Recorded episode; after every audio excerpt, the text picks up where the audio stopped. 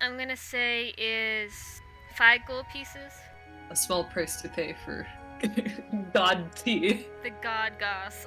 Stop roasting me in the chat. We're trying to do a podcast. Focus. Yeah, our method of roasting you is saying that you're a nice person, Avery.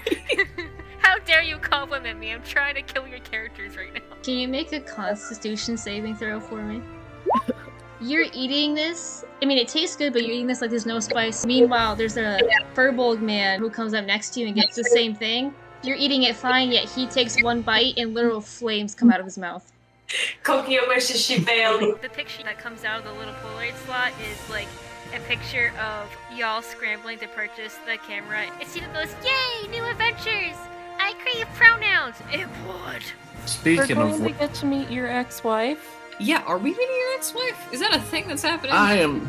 Look, I don't believe in men. I don't follow many of the gods of this land, but something tells me at some point in my storyline, you're going to be able to meet my ex-wife.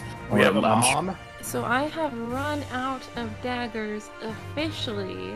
But, and I say this very nervously, what I do have is a crowbar in my inventory. Does anyone get distracted by the food? Do you want to stop by a stall? Who's Yeah. I Yeah. get distracted by Kokio does, of course. Swearing on my Christian podcast,